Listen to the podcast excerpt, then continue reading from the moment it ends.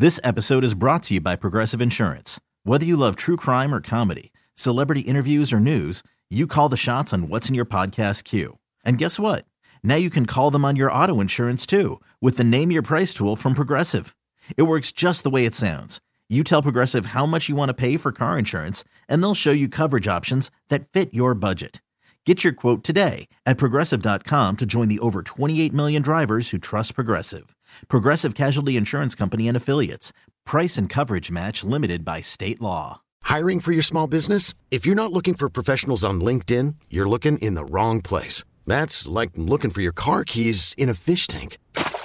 LinkedIn helps you hire professionals you can't find anywhere else, even those who aren't actively searching for a new job but might be open to the perfect role. In a given month, over 70% of LinkedIn users don't even visit other leading job sites. So start looking in the right place. With LinkedIn, you can hire professionals like a professional. Post your free job on linkedin.com slash recommend today.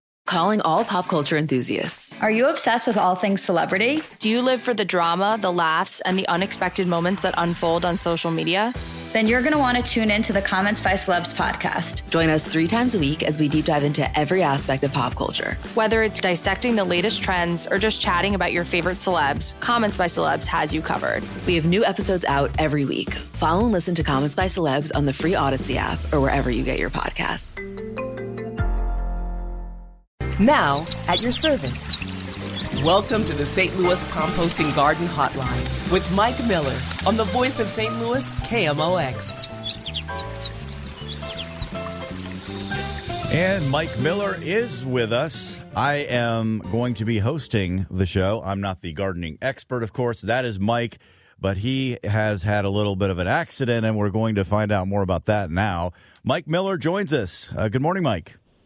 Good morning, Scott, and thanks for hosting my show or your show now. it's you're not my show, over. I promise. Uh, t- tell me what happened. Why you're not well, able to come to the studio?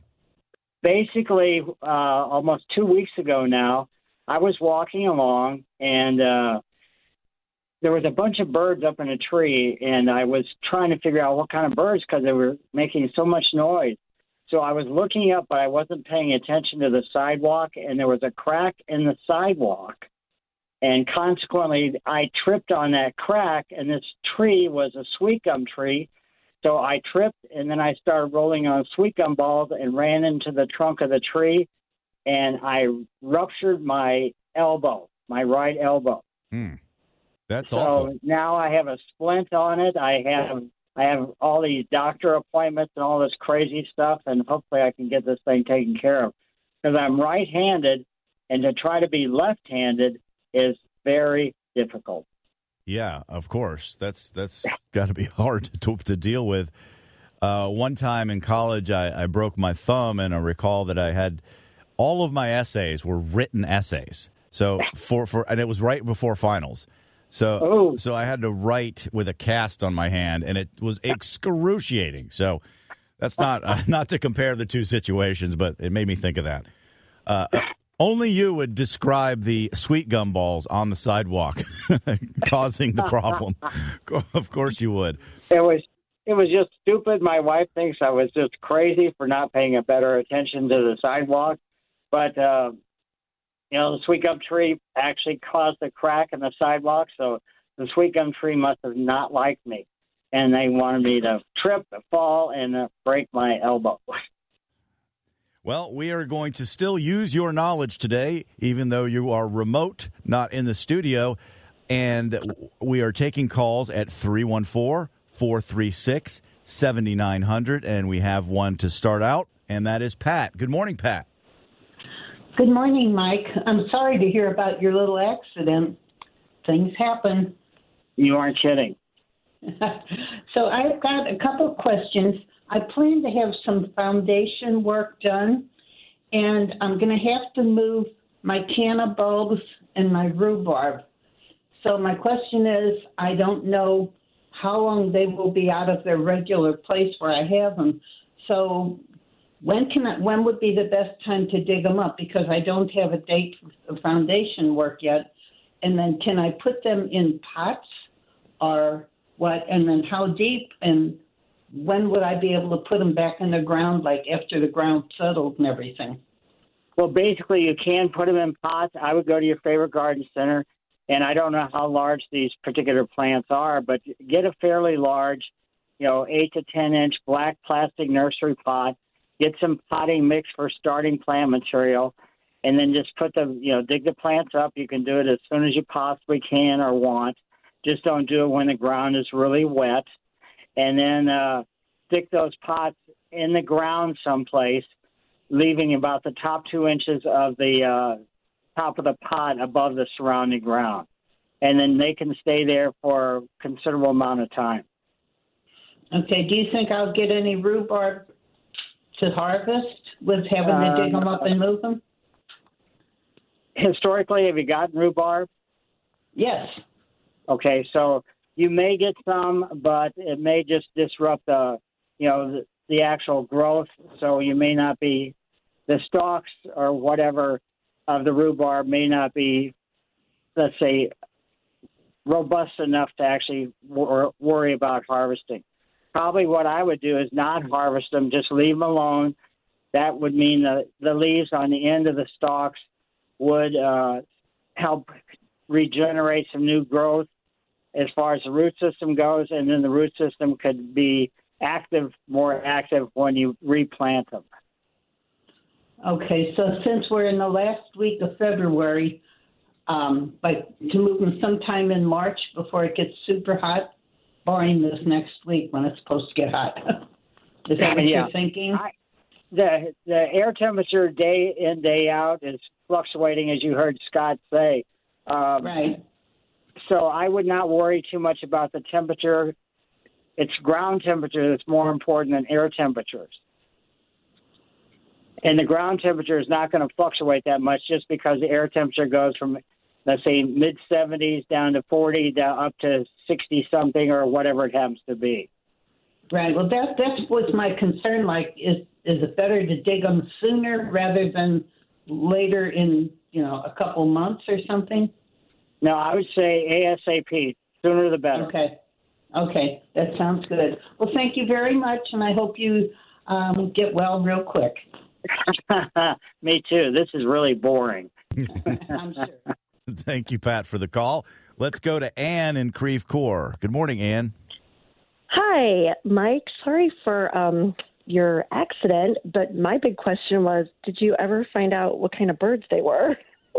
I think they were sparrows, but I'm not sure because I was looking and they were bouncing around so fast I couldn't, you know, and they were up higher in the tree.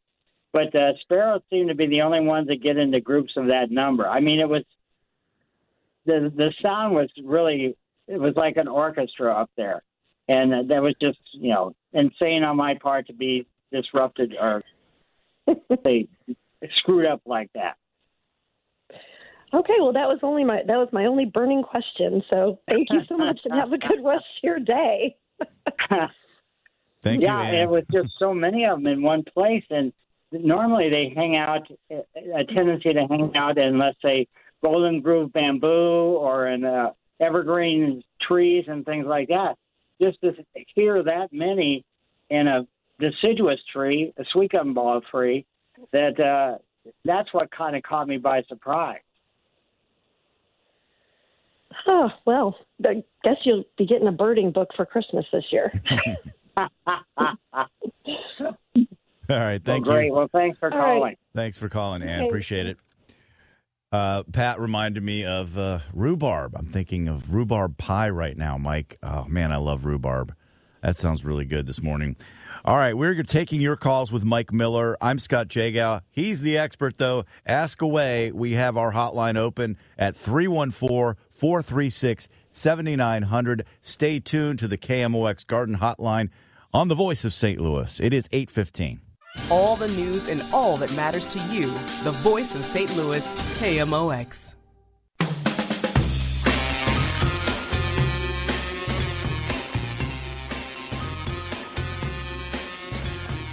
Back on the KMOX Garden Hotline, I'm Scott Jagow, along with Mike Miller, as always. But Mike is recovering from an arm injury and cannot be in the studio, so we have him remotely to answer your questions, but he's still here to answer them. And the hotline is 314 436 7900. And let's go to Dave in Illinois. Good morning, Dave. Good morning. Um, I have a Hi, couple Dave. questions. For Mike. Hi. How? I'm sorry to hear about your elbow. Yeah, that's really a. I'm a you know I'm 74 and I've never had a broken bone in my life until until now. It's not Uh, fun. Got a couple of questions about transplanting trees. I have uh, a couple volunteer walnut trees that were growing in the brush behind the house. One of them's about 12 foot tall with about a two inch diameter trunk, and the other one's about uh, six foot tall with about an inch diameter trunk. And I want to move them out into the yard, but I was heard something about the cicadas that are coming this summer supposedly, and it. I heard somebody say it's not a good idea to move them this time of year with the cicadas coming because I guess they lay their eggs in them and it can stress them. Well, that the cicadas can cause damage to lots of different kinds of trees. So you're probably better off just to, because we don't know if this cicada swarm is going to be something like, you know, out of history or what it's going to be like.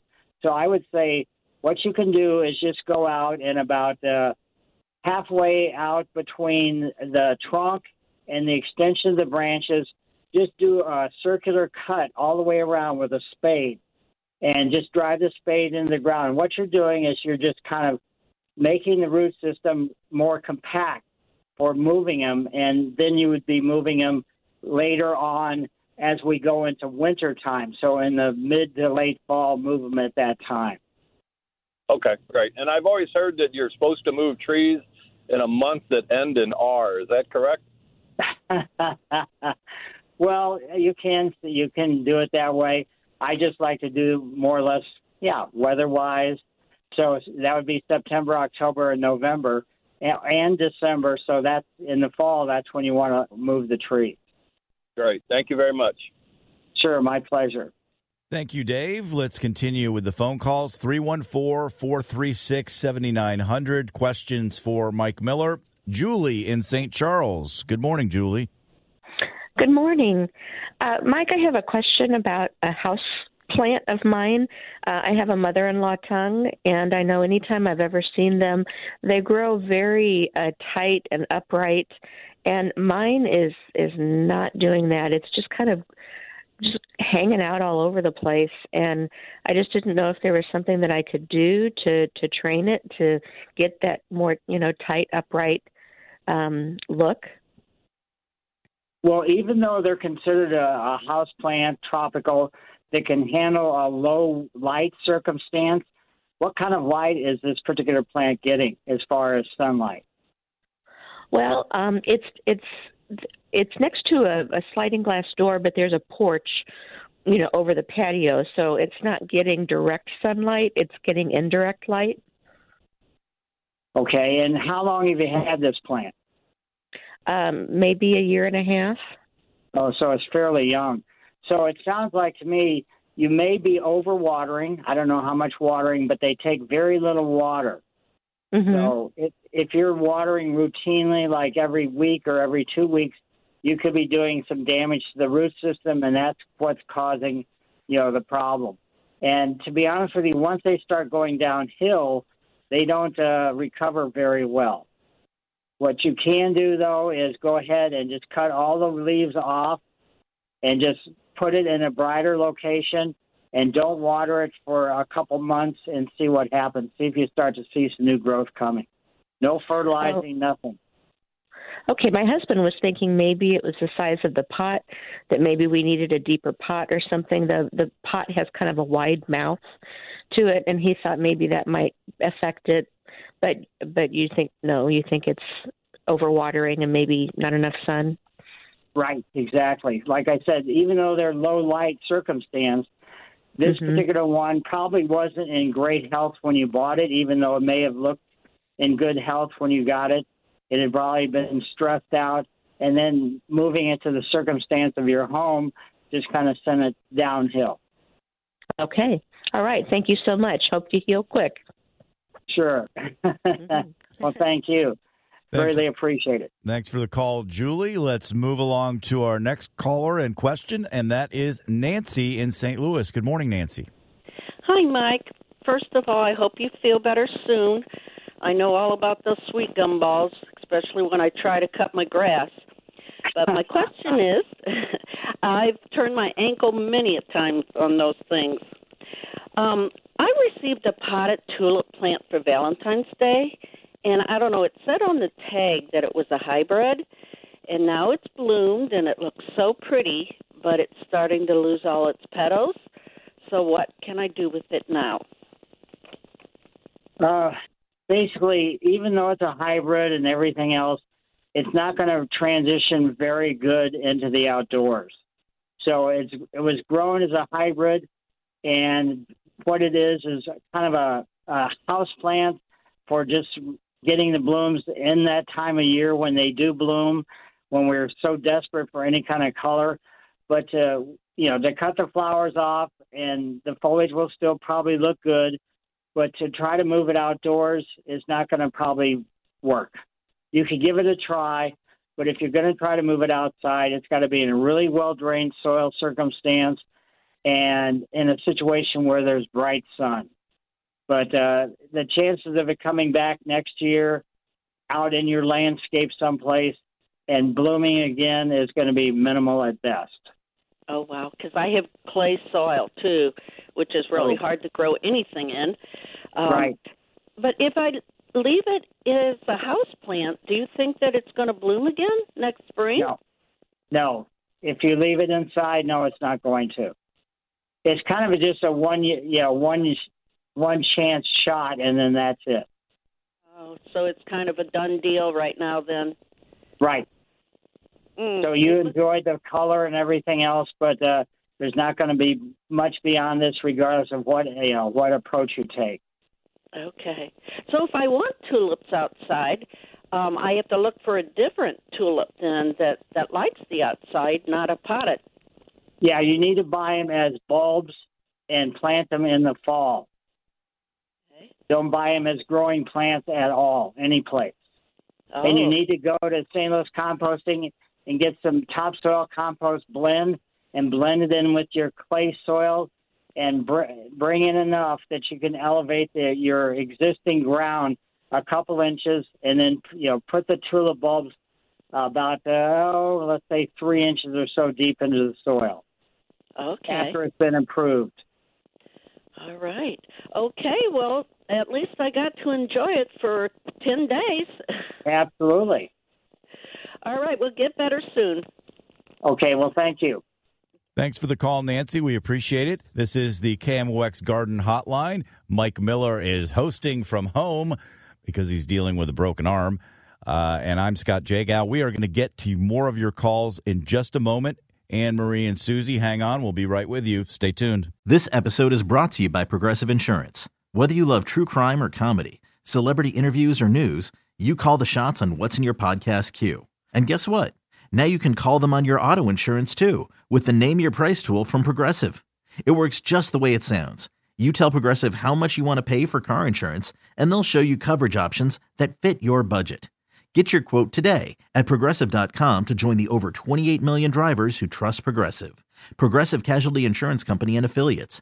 Price and coverage match limited by state law. I'm Sandra, and I'm just the professional your small business was looking for. But you didn't hire me because you didn't use LinkedIn jobs. LinkedIn has professionals you can't find anywhere else, including those who aren't actively looking for a new job but might be open to the perfect role, like me.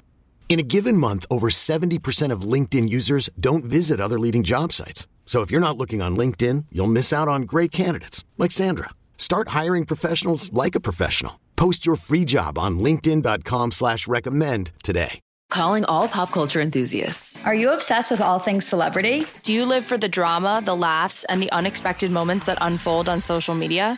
Then you're going to want to tune in to the Comments by Celebs podcast. Join us three times a week as we deep dive into every aspect of pop culture. Whether it's dissecting the latest trends or just chatting about your favorite celebs, Comments by Celebs has you covered. We have new episodes out every week. Follow and listen to Comments by Celebs on the free Odyssey app or wherever you get your podcasts.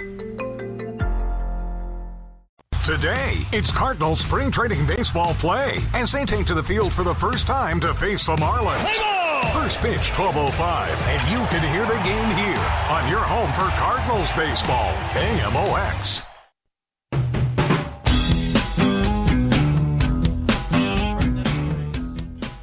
Back on the KMOX Garden Hotline, I'm Scott Jagow, facilitating the program today because Mike Miller is at home, but he is joining us by phone. He's dealing with some injuries from a fall, and so we are making sure he can still answer your questions at 314 436 7900. And now we go to Anne Marie in St. Louis. Good morning, Anne Marie. Good morning. Boo hoo on your boo boo, Mike. I, I have a few very quick questions, and thank you. Can you use flower seeds that are packaged for the previous year? You, you can, but the germination rate may be less than what you anticipate. So even if they're being kept dry in the dark and everything else, there's still going to be a, a chance that they're just going to biodegrade on their own. So you still will probably get you know some flowers, but you may not get the the percentage or the number that you would anticipate. Okay. Uh, I have a large tulip area, and they're coming up, and I see some empty spaces. Is it still too late to plant hyacinth bulbs? Uh, I don't even know if you can find any hyacinth bulbs, to be honest with you. Yeah, that's what I was thinking. But if I Yeah, did, yeah the availability, and even if you could find them, I'd be a little bit suspicious of them because they've been sitting in the garden centers since uh, probably maybe August, early September, and that's not a good sign. Okay.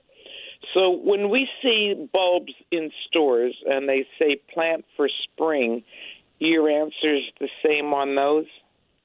Right. Planting for spring means you're planting in the fall, so they'll bloom in the spring. Okay.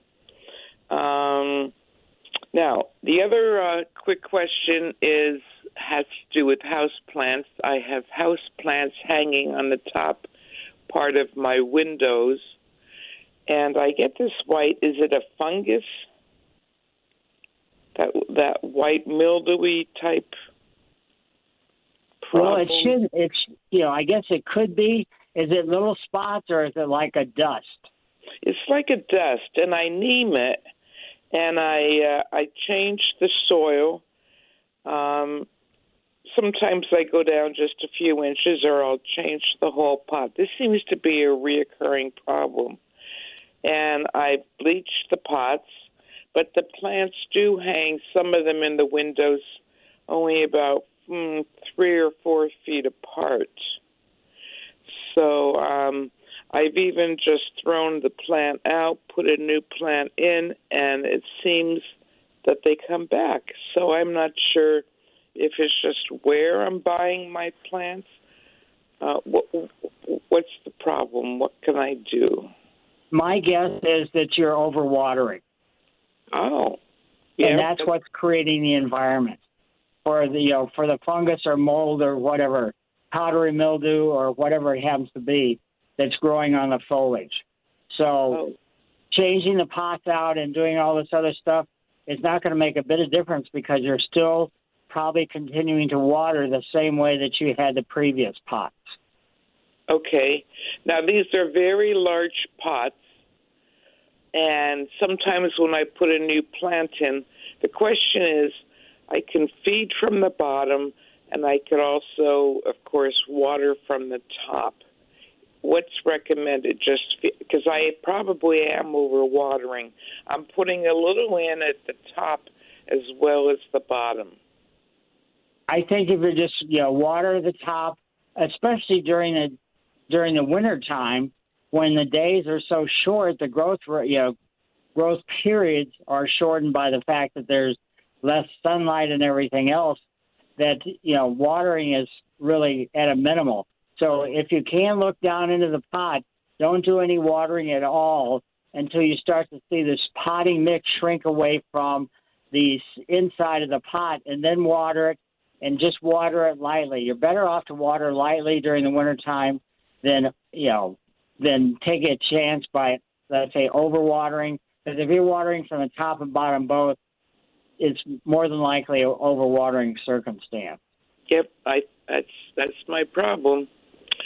Um, and you, you have said these are recommended what? Oh, you said these were large pots. What do you mean by large?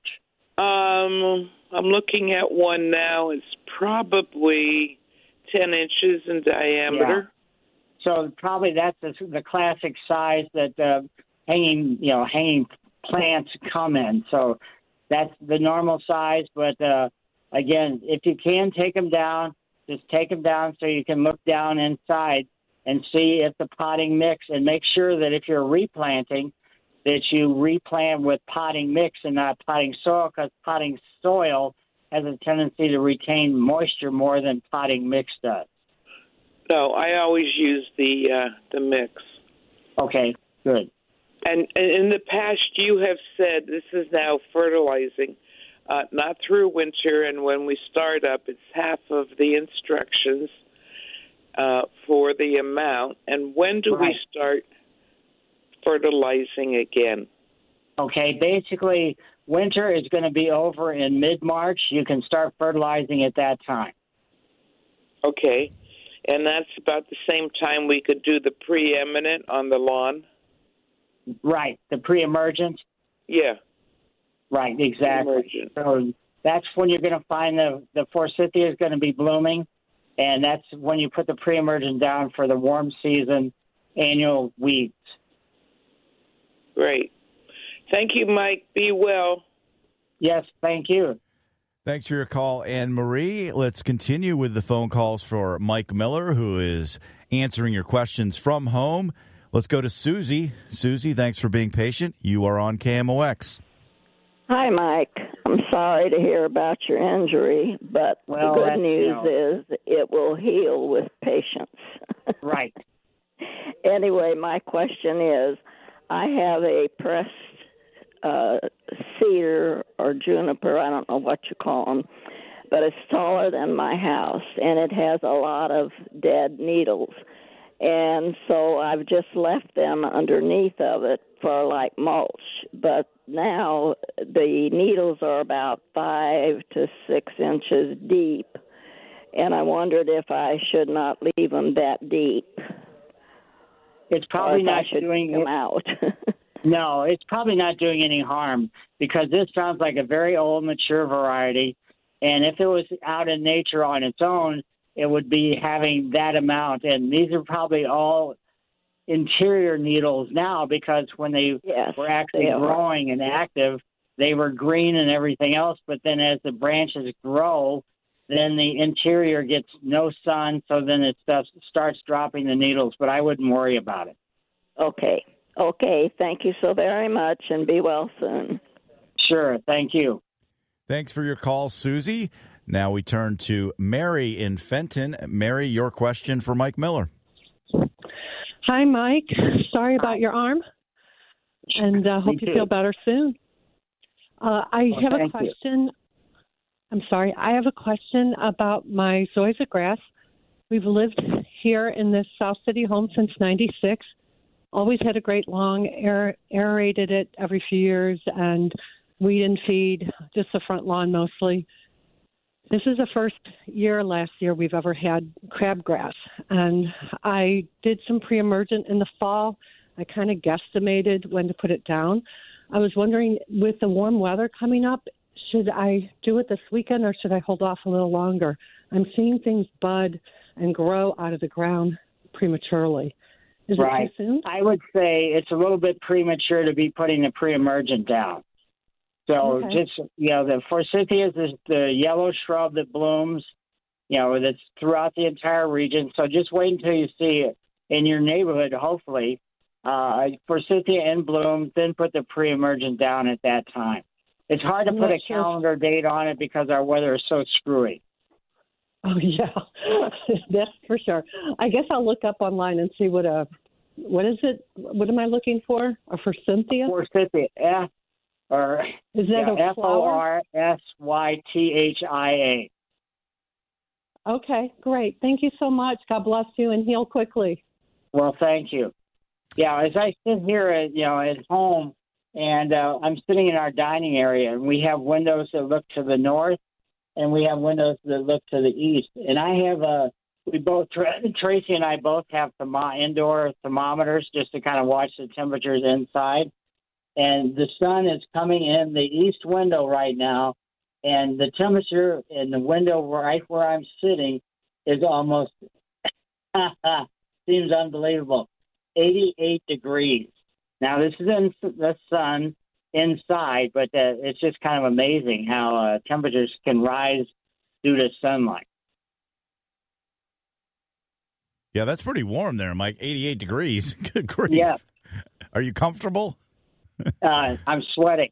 we still have another hour and 15 minutes of questions to get through. Oh, so no. Make sure that you're comfortable. We are going to get to your calls. Stay on the line if you have called in. We will be back in just a moment. This is the KMOX Garden Hotline. This is the St. Louis Composting Garden Hotline with Mike Miller on the voice of St. Louis, KMOX. That's right. I'm Scott Jagow. I am connecting you with Mike Miller, who is at home recovering from a broken arm and basking in the glow of the sun in the, his room, answering your questions at 314 436 7900. Let's go to Joan in Ladue. Joan, thanks for your patience. You're up. Hi, Mike. Sorry about your fall. Yeah. Um, my my question is, when can I start dethatching my lawn? Do you have a cool season lawn or a uh, zoysia? In the back, I have zoysia. In the front, I have who knows what it is. It was fescue, but well, uh, I don't know what it is anymore. So. Yeah, with the zoysia, you have to wait till it starts greening up. So don't do it while it's still brown because you're going to be exposing crowns. So in other words, where the new growth begins at ground level and where the roots grow downward. And if you expose that and we get one of those really weird cold snaps, it could really do some major damage to your zoysia. So wait on that. With the cool season lawn, you could really do it anytime. You know, you don't want to necessarily do it in you know in February, but anytime in March should be fine. Okay, thank you, and heal quickly. Yes, I hope. Thanks for the call, Joan. Let's go to John in Kirkwood. Good morning, John. Uh, yeah, uh, this is John. Uh, Mike, I'm sorry to hear about your injury. I actually live in Ellisville. Cell phone comes uh, up Kirkwood, anyway, out your old neck of the woods. Uh, just wondered, what's the earliest date I could plant uh, grass seed? Um, you're probably looking. You want to make sure that the ground is warm. Ideally, you would have a, a soil temperature thermometer, but uh, if you don't have that, kind of uh, just in general, you're looking at probably late April, early May would be the soonest I would do it. Okay, it's uh, much later than I would have thought. So right, I hope you get. If you do it soon. any sooner, you just don't know. Like I said, our weather, and as you know, living here, our weather's so screwy. It could warm up. It could cause the seed to germinate, and then we could have a cold snap, and the grass yeah. seed that has germinated is not, you know, acclimated enough to the weather that it could just be killed due to the coldness. I got you. Okay, well, thanks a lot. Uh, get better soon. Thank you very much. Thanks for the call, John. Good question. Let's move along to Pat in St. Louis. Pat, what's your question? Good morning. GWS, get well soon. Uh, I, I have an aloe vera plant, and it's doing wonderful now that I got it in the right place. And uh, it's really growing uh, exponentially, and I probably need to uh, repot it. So, uh, should I use the potting mix, or should I use uh, some kind of mix for like a, a desert plant, or what do I do? Yeah, you should use uh, a potting mix for cactus and succulents and things like that. Got so it. It's got a really well drained one, and that works best for aloe vera. Even though, I mean, aloe vera doesn't really have, let's say, the thorns that we think of with cactus. Yeah. Okay. All right, so uh, just uh, take it out of one. How how big should the difference be between between the size of the pots? Well, you probably starting off since you're I don't know how many stocks that you have coming out, but you're going to cut like a, a chunk that's going to have three or four leaves, you know, Mhm. those thick, and let that dry for a couple days, if not two weeks or so, before Mhm. you stick it into the new potting mix. And then you're probably going to have to support it with some kind of, let's say, matchstick or something along that line to Yeah. keep it vertical. Okay. But you know, the size of the pot shouldn't probably be any bigger than maybe four inches would be the biggest that I would think about trying to grow, you know, root one in. Okay. All right, Mike. Thank you. Have a good day. Get well soon. Sure, you do the very same thing. And one comment too, as you know, spring is here. As I look out our windows, we have some uh, yellow crocus blooming out uh, in our front yard, which faces the north, and you're going to start to see lots of different bulbs starting to erupt. Everything from snowdrops to hyacinths to tulips to daffodils to blah blah blah. This is the time of year, as soon as the foliage starts showing, that you should be doing some fertilizing, and that's going to be to the benefit of the longevity factor of your bulbs. Now, the bulbs of days of old were a little bit different than the ones of today. So we used to see, or we can see in older neighborhoods, daffodils that have been planted beside houses that are really, really old. With the daffodils in the, of this era, you're probably looking at maybe six or seven years at the most. With tulips, three or four years. Now, with the smaller bulbs like the uh, grape hyacinths, the the crocus, the snowdrops, and things like that, they have a longer lifetime. But still, they all need to be fertilized, or to the advantage of them to be fertilized.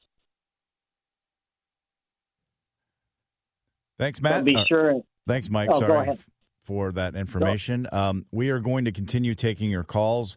We have to go to a break, however, so stay tuned. Thanks for your patience. The number is 314 436 7900. I'm Scott Jagow, along with Mike Miller, who is at home recovering from a broken arm, but he is answering your questions this morning, and we still have another hour to go on the KMOX Garden Hotline. Stay tuned. Now, at your service. Welcome to the St. Louis Composting Garden Hotline with Mike Miller on the voice of St. Louis, KMOX. And Mike Miller is with us. He is at home answering your questions at 314 436 7900. He's dealing with a broken arm, so we're doing the best we can this morning, and we're con- going to continue now with your phone calls. Tara, you are on KMOX with Mike Miller. Oh, hello. Blessings for a speedy recovery. I am. Are you there?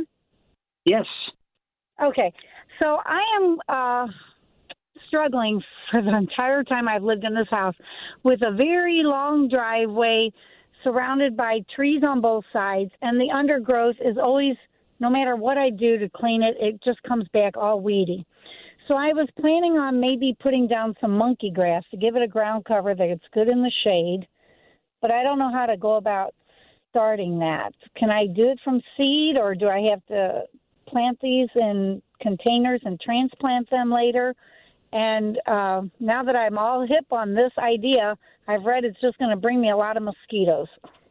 well, I don't know about the mosquito thing, but what you want to do is you're going to have to buy it in containers. It cannot be grown from seed. And this is a type of liriope, L I R I O P E, and you want to get the spicata, S P I C A T A, spicata variety. And it's going to take it a long time to spread, to be honest with you. So you don't, you're probably not going to want to plant anything closer than like five or six feet to the trunk of the tree. Okay. Can I put some like uh, bulbs underneath there sporadically or in clusters? You can, but uh, I would say don't spend a whole lot of time and energy on that. So, how? Let me ask you one question: How large are these trees? Oh gosh, I have a sycamore. I have a walnut tree. There, there's um, there's just a variety of trees that go along Okay. this driveway, and there's some big ones. There's a great big uh, shimmering oak tree at the foot. It's more more towards the the top of the driveway. I'm concerned about though. Right. So again, Where- if you get the spicata, you can get the spicata variety of liriope. You can get it in flats at garden centers. The flats have like 36 plants that are in two and a quarter inch cell packs. And Okay. I would I'm thinking I'm going to need uh, hundreds though. I wish Yeah. I could do it from seed. Is there a better ground cover that would work for a shady area? For No, a large area, I mean, it's like eighty foot long driveway. because the tree, the trees, root systems just don't like you know anybody as neighbors. I wish I wish my weeds were considered pretty, but they're not. They're like two feet tall. Well, just put on pink colored, rose colored glasses or something, and just forget it. I'd be happy with a pretty weed, you know, that's a ground cover. Okay, well, thank you. Yeah, I'm sorry, but there's really nothing that's going to do really well. When I worked at the botanical garden, I worked in the English woodland garden for four the five years, and English woodland garden, that particular location was picked because of all the mature trees that were in there, and it was just. I was there the second year it was after it started, and it was extremely difficult to get anything. After four years, certain things were you know able to acclimate and start to create some you know nice environment.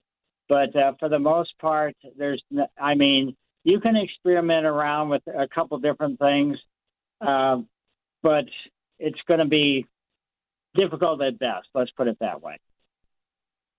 Wooded area. It's more like a string of trees right along the drive. On the other side of the trees, it's sunny. Right. So it's just I have a lot of shade in my yard, a whole lot of shade, and there's nothing much I can do with it. No, and to be honest with you, the shade is important, but it's the tree roots that are m- the main limiting factor. So the feeder mm-hmm. roots of trees, regardless of what type they are or how big they are, are within the top five to seven to nine inches of the soil, and that's where the ground covers basically send to the root systems. So when a, a tree root system feeder root is there, then a newly installed plant goes yikes and goes. Ugh. Can I add topsoil and build up and plant? Well, you to be able to do that, you're going to have to mix it in. I would say try it in a small area, maybe a 10 by 10 area, and see what you think. I wouldn't just do topsoil. I would do a topsoil compost mix and mix it in with the existing soil. Don't just lay it on top. So you're looking at, you know, a major project. Isn't everything? Yeah. Thanks, Tara, Thank for your call. We, we appreciate it. Uh, Frank has been waiting patiently to ask a question of Mike Miller. You're up, Frank. Hey, Mike. Are you there? Hey. Yes. Hey, uh, you know, for someone like me that really doesn't know what a forsythia is supposed to look like, you kind of covered that by saying, you know, a good way, if you don't know, is to get a soil thermometer. Is that kind of like the same thermometer you would put in a turkey? And if so, where would I get one of those? Because I thought I heard you say one time if it if the ground soil reaches 55 degrees, that's probably going to coincide with if you don't know what a forsythia is or can't find one, uh, it's probably going to be similar as as to the pre-emergent uh, time frame. Right. I would say go to your favorite garden center. Maybe not the year-round uh, box, you know, box big box places, but a, a year-round garden center. They should have the soil thermometer. To use, uh, you know, a thermometer that would be used for cooking or something like that, I'm not exactly sure if it's going to be effective as far as being able to take the temperature. But a soil thermometer from a garden center is what you're going to need. And uh, cost-wise, I think they're less than twenty dollars. Oh, okay, great, great. Hey, on a uh, well, thanks, Mike. That that kind of solved that problem for me. I do want to mention uh, when I was in high school, I, I had my arm in a sling, and my biggest problem was putting my pants on. I'd pull one side up, try to reach over, and the other side fell down, and that was a that was an interesting uh, uh, process I had to go through, and I I just wondered if you know maybe you solved that problem. No, my wife helps me. Oh, uh, well, I was in high school. I I didn't even have a girlfriend, so I was in trouble. Yeah. yeah, it is Okay. really, uh, you know, just a total crazy nightmare. That is not fun, Mike. Thanks for the call, uh, Frank. We appreciate the questions. We are lined up with callers here. We're going to get to them as soon as possible. Stay tuned. It's the KMOX Garden Hotline on the Voice of St. Louis. Work or play, KMOX is right there with you. We go where you go.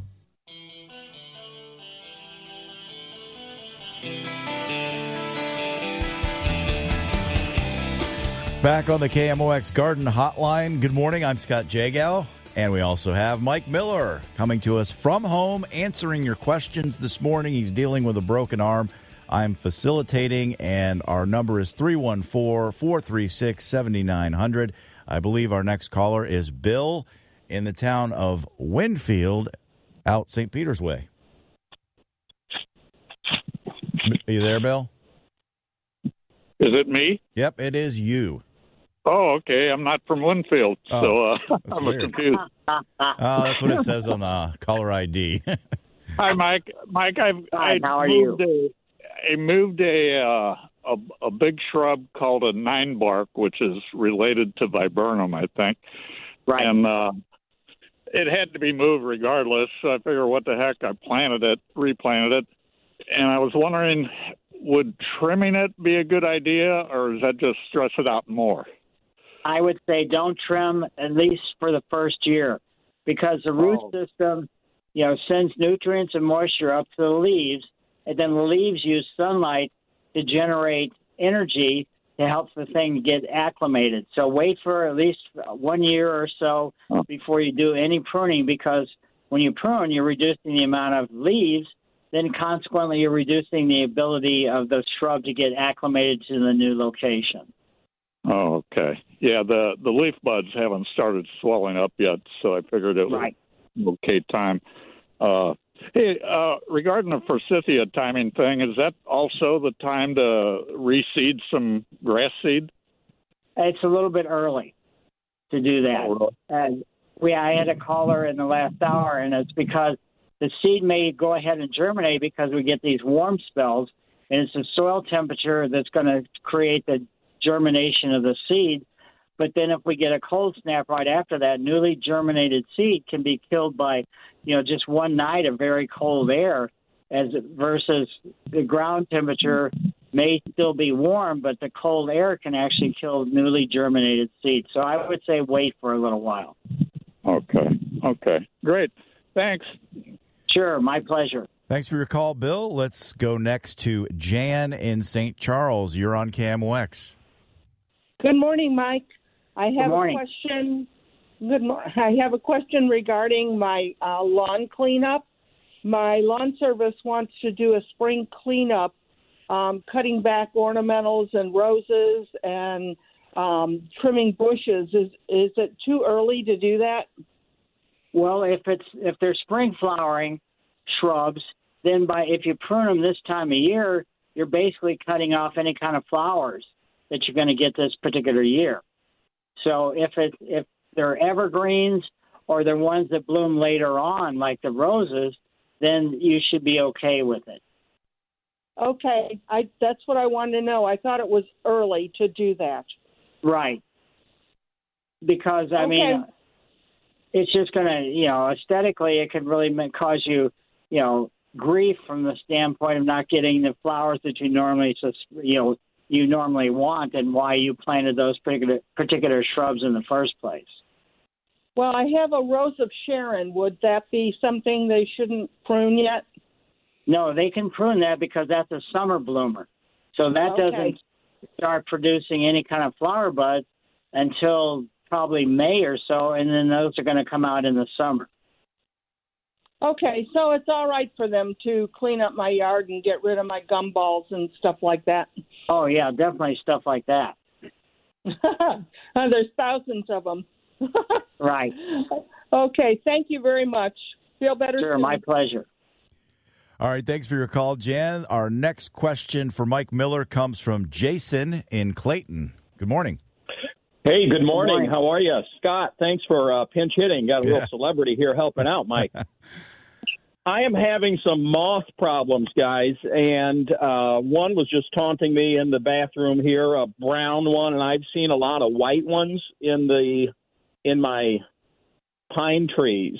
So you know they're after the sweaters and the suits, Mike. How do I get rid of these the moth problems? Basically, they're not really problematic. You know, moths of this time of year don't create, you know, when they lay the eggs, the larvae, the caterpillars really don't do that much damage.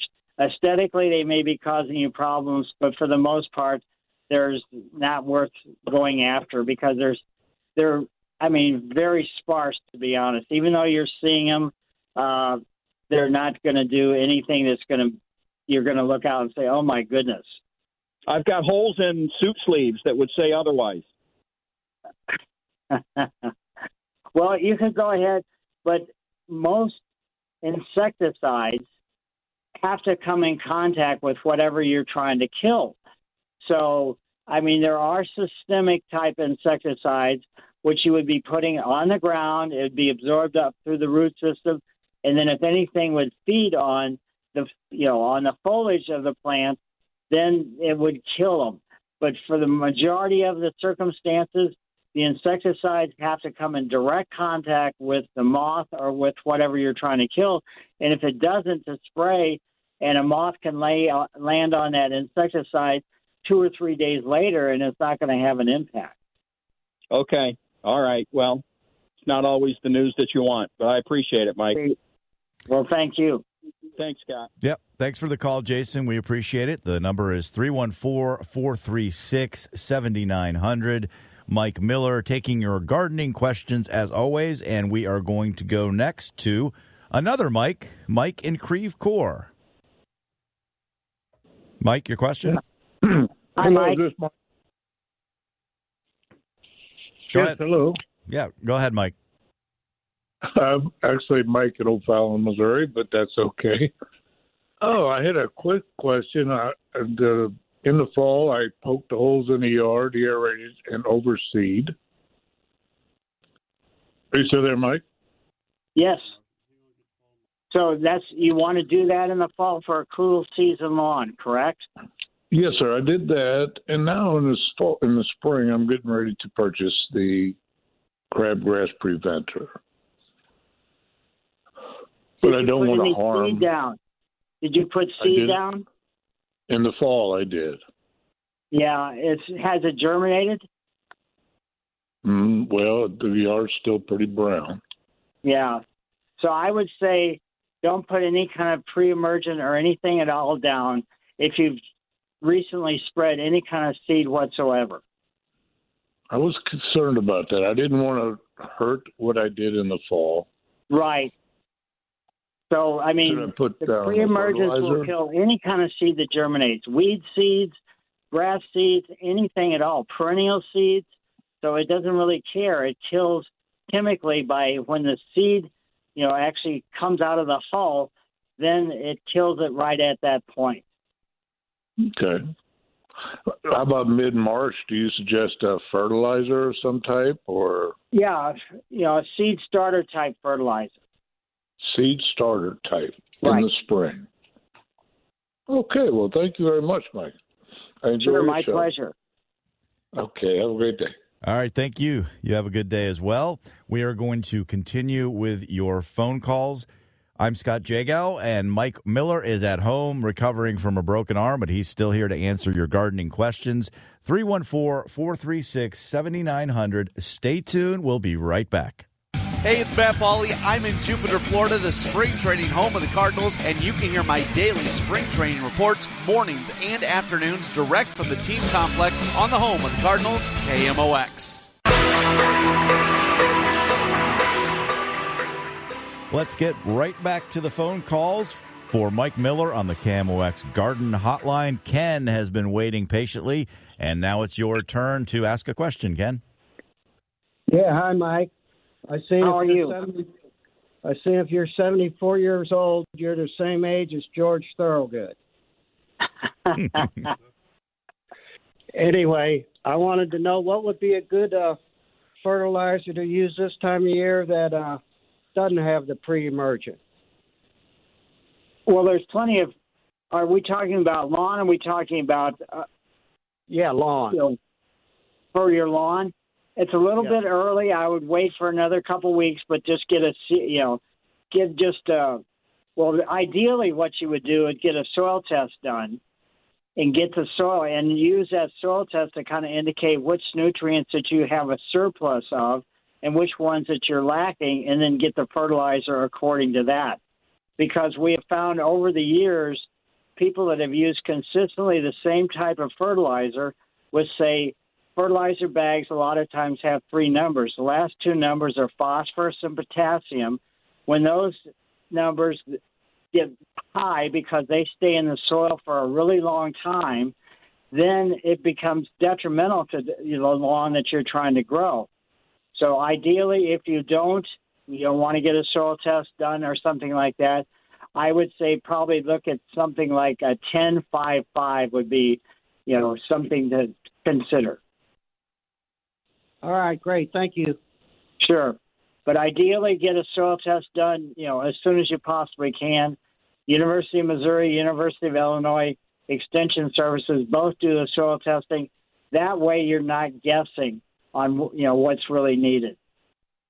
Yeah. Okay. Sounds good. All right. All right, thank you for the call. The number is 314 436 7900. And our next caller in question is Donna. Good morning, Donna. Good morning. Good morning. Hi, Mike. Um, I'm calling to let you know. Uh, late last fall, you told me to plant my bare root dogwood in a pot and put it in the ground. And just to let you know, uh, it survived the winter. It looks like it's starting to show some uh, life.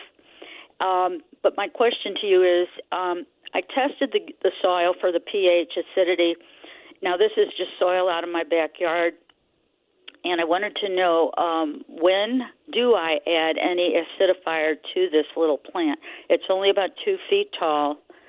Um, can you give me some recommendation on that one? Well, what was the pH that you, from the test that you took? It was not acidic hardly looking at all. My Oh. my uh, meter didn't show much ac- acidity at all, so it kind of concerns me um, if I should add something to it. Yeah, probably think about using maybe iron sulfate. Iron sulfate, okay. Right. How much would And I put? This is go ahead. Yeah, the the sulfur or sulfate will change the pH. Then it'll make it so the iron that's in there too will be absorbed by the plant material. Okay. And how much should I put? I I you know this is a little tree, so Right. I'm not sure So how much to put. it, it'll probably have you know a calculation on this according to the size. Since this is a sapling, I would say you know a minimal amount and just sprinkle it on the surface and then water it in. Okay. All right. Okay. One other thing I wanted to ask you.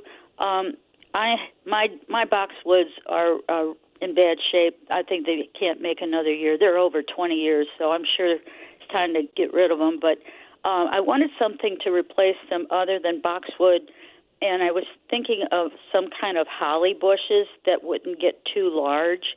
Are there anything, any hollies out there that aren't going to exceed, say, eight feet tall? Do you know? Yeah, I would probably look at. It doesn't look like the classic holly. It won't have the red berries. It'll have dark berries. But a mm-hmm. plant called ink, I N C K, inkberry, is a type of holly. It's pretty tough and durable. It can take a wetter soil and it needs a little bit less care than some of the other hollies. Okay, that sounds great. That's exactly what I'm looking for then. Okay, thank you, sir. Get well soon. Sure, my pleasure. Bye bye. Thank you for the call, Donna. Next, we turn to Ron. What's your question for Mike Miller? Hello, Ron. Hey, hey, Mike. This is Ron. Uh, I have a um, farm up in Paris, Missouri. Last year, I cut down a bunch of thorny locust trees that was starting in the fields in the winter, and I poured the um, poison um, on on there for brushy plants, and they came right back again this this year. Uh, am I doing that at the wrong time? The the roundup at, for brushy plants at the wrong time, or what? When would be the best time for me to do that? Basically, what you want to do is you want to have the Roundup for killing woody plants. It's actually poison ivy killer, and but it'll do woody plants.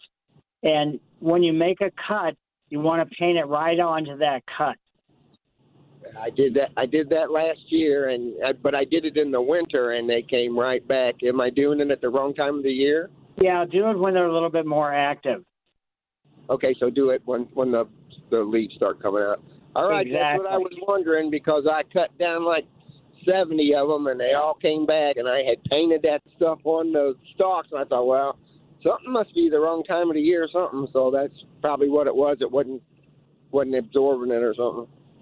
Yeah, you have to you have to make sure that you make the cut at a 45 degree angle, and you you know you put the roundup right on the cut, not on the you know stem or trunk or anything.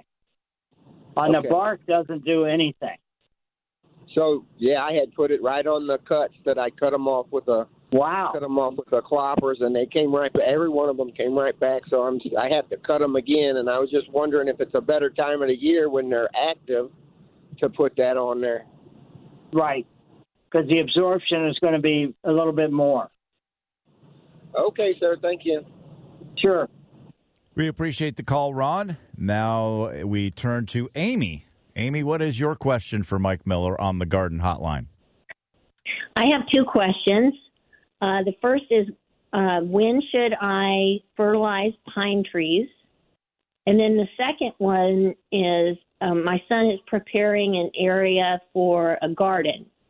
And so, um, how should he go about preparing the grassy area? Should he suffocate the grass for uh, four to six weeks and then prepare the soil with manure, adding manure?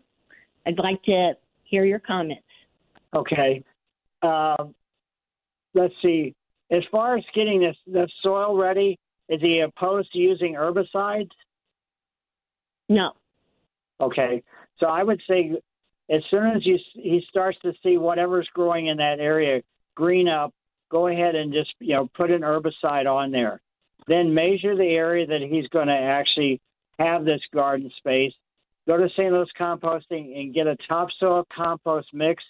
You want to get about uh, four inches over for- the whole square footage and blend it in with the existing soil. I wouldn't get overly aggressive with the size of the compost or the size of the bed space because it's going to be a little bit too much work. You can always add to the size and then go from that standpoint. And I forget what your first question was. Um, when do I fertilize pine trees? Pine trees, you want to do it as they're coming out, as we're coming out of winter. So, and you want to make sure that the fertilizer has like a Miracid type thing, so it has uh, iron and sulfur and things like that mixed in with it. So don't just use regular type, let's say agricultural fertilizer like triple twelve or something along that line. Awesome. Thank you, Mike, and I hope you feel better. Yes, uh, you know, and I mean, you can go to your favorite garden center and they will have fertilizers for, you know, acid loving plants. So you can use anything that's for acid loving plants because pretty much all the evergreens like an acidic soil. Okay. Thank you so much. Sure. Thank you. Good question, Amy. Now let's turn to Mac. Your question for Mike Miller. Hey, good morning, Mike. Um, we have uh, mature Bradford trees in our backyard, probably 20 years old or so. What What are your thoughts on doing trimming of those trees in light of the cicadas that are coming in April, May, June? Is that going to me, potentially know, the the cicadas. trees? Yeah, I don't. I wouldn't be overly concerned with the cicadas. I'm more concerned with uh, Bradford pears and those type of flowering pear trees. It's a, a disease called the fire blight, which inoculates the vascular system of these flowering, you know, flowering trees, and basically looks like they've been, you know, set on fire. So the cicadas, we can't, you know, it's. I know we're all concerned about that, but I wouldn't be overly concerned with, you know, that kind of circumstance. All right. I did. I didn't know if it was best just maybe to wait nine months or so until that's finished, or as opposed to opening the trees up now and making them more vulnerable.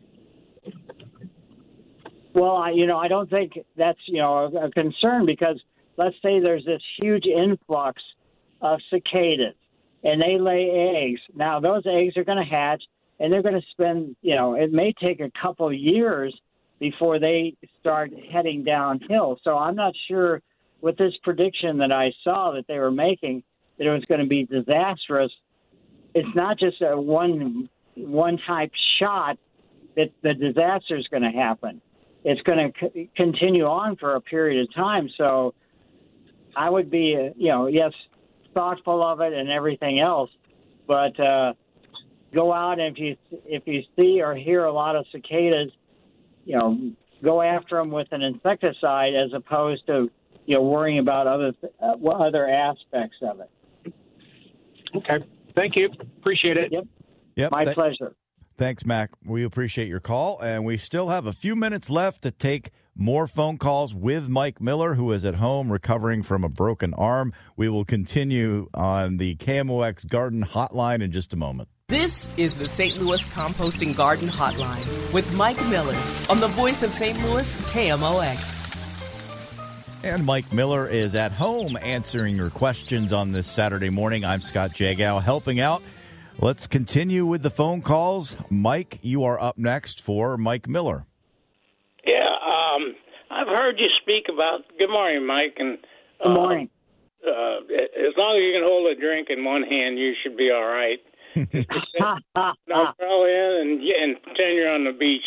But anyway, I've heard you talk about Milorganite being a natural fertilizer and so forth. Uh, being able to use it in flowers. I got a couple acres and I got flower gardens all over the place and grass, Heinz 57 variety of grass. But I was wondering if if this is a total fertilizer I can use in everything, based uh, being kind of natural, and does it have a makeup of like 10, 10, 10, or does it even have anything like that? It has a little bit nutrient level, but uh, it's you know it's an organic quality. I would say just go online and check out the nutrients, but it's pretty much you know usable on anything that can grow. It just doesn't. It's not going to create uh, you know let's say a huge impact or let's say any kind of major major growth in a relatively short period of time. And just uh, I would check if you've got specific type plants that need an acidic base fertilizer. Always keep that in mind because it is a good fertilizer, but it is not the only thing that your soil, whatever you happen to be growing, may need. Oh, it's not a one size fits all. Not really. I was hoping, but anyway. All right. Well, appreciate it, and uh, good luck to you. Sure. And, Well, uh, thank you. Thank you. Bye now. Appreciate the call, Mike. Uh, let's go now to Ruby. You are up next on KMOX with Mike Miller. Hi, Ruby. Oh, hi, Mike. I didn't hear my name. I hope you're feeling better today.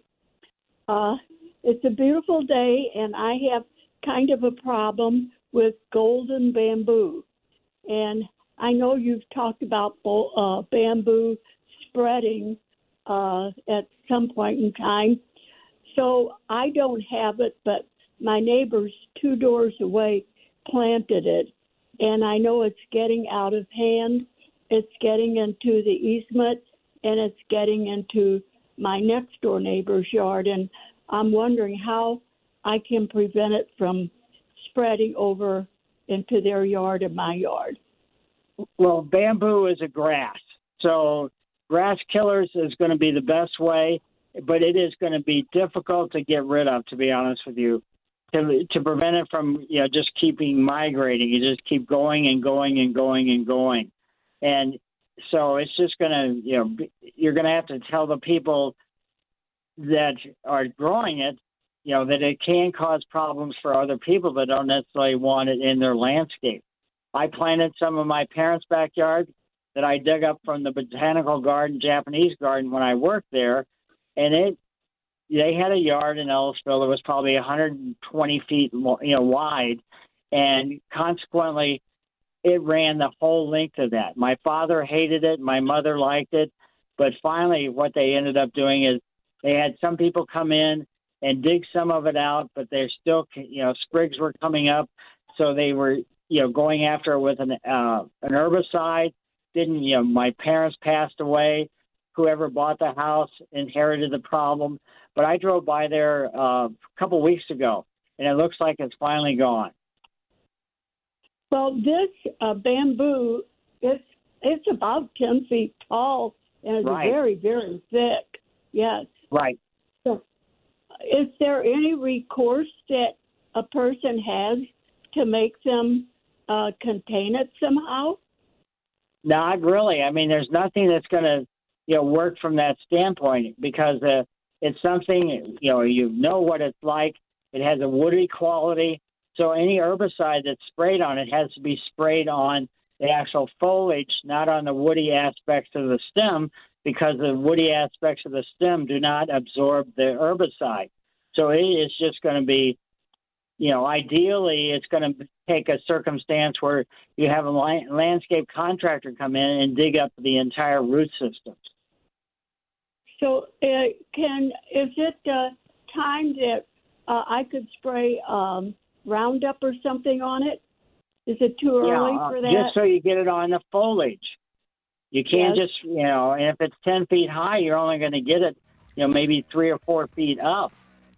And beyond that, so it may not be enough to be effectively able to kill the cane.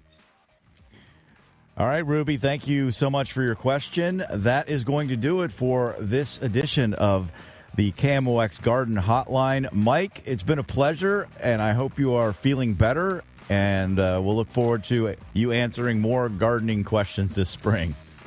Yes, well, thanks, Scott, and thanks to James. Both you guys have made this possible.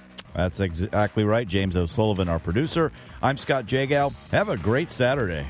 This episode is brought to you by Progressive Insurance. Whether you love true crime or comedy, celebrity interviews or news, you call the shots on what's in your podcast queue. And guess what? Now you can call them on your auto insurance too with the Name Your Price tool from Progressive. It works just the way it sounds. You tell Progressive how much you want to pay for car insurance, and they'll show you coverage options that fit your budget. Get your quote today at progressive.com to join the over 28 million drivers who trust Progressive. Progressive Casualty Insurance Company and Affiliates.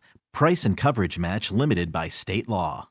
Calling all pop culture enthusiasts. Are you obsessed with all things celebrity? Do you live for the drama, the laughs, and the unexpected moments that unfold on social media?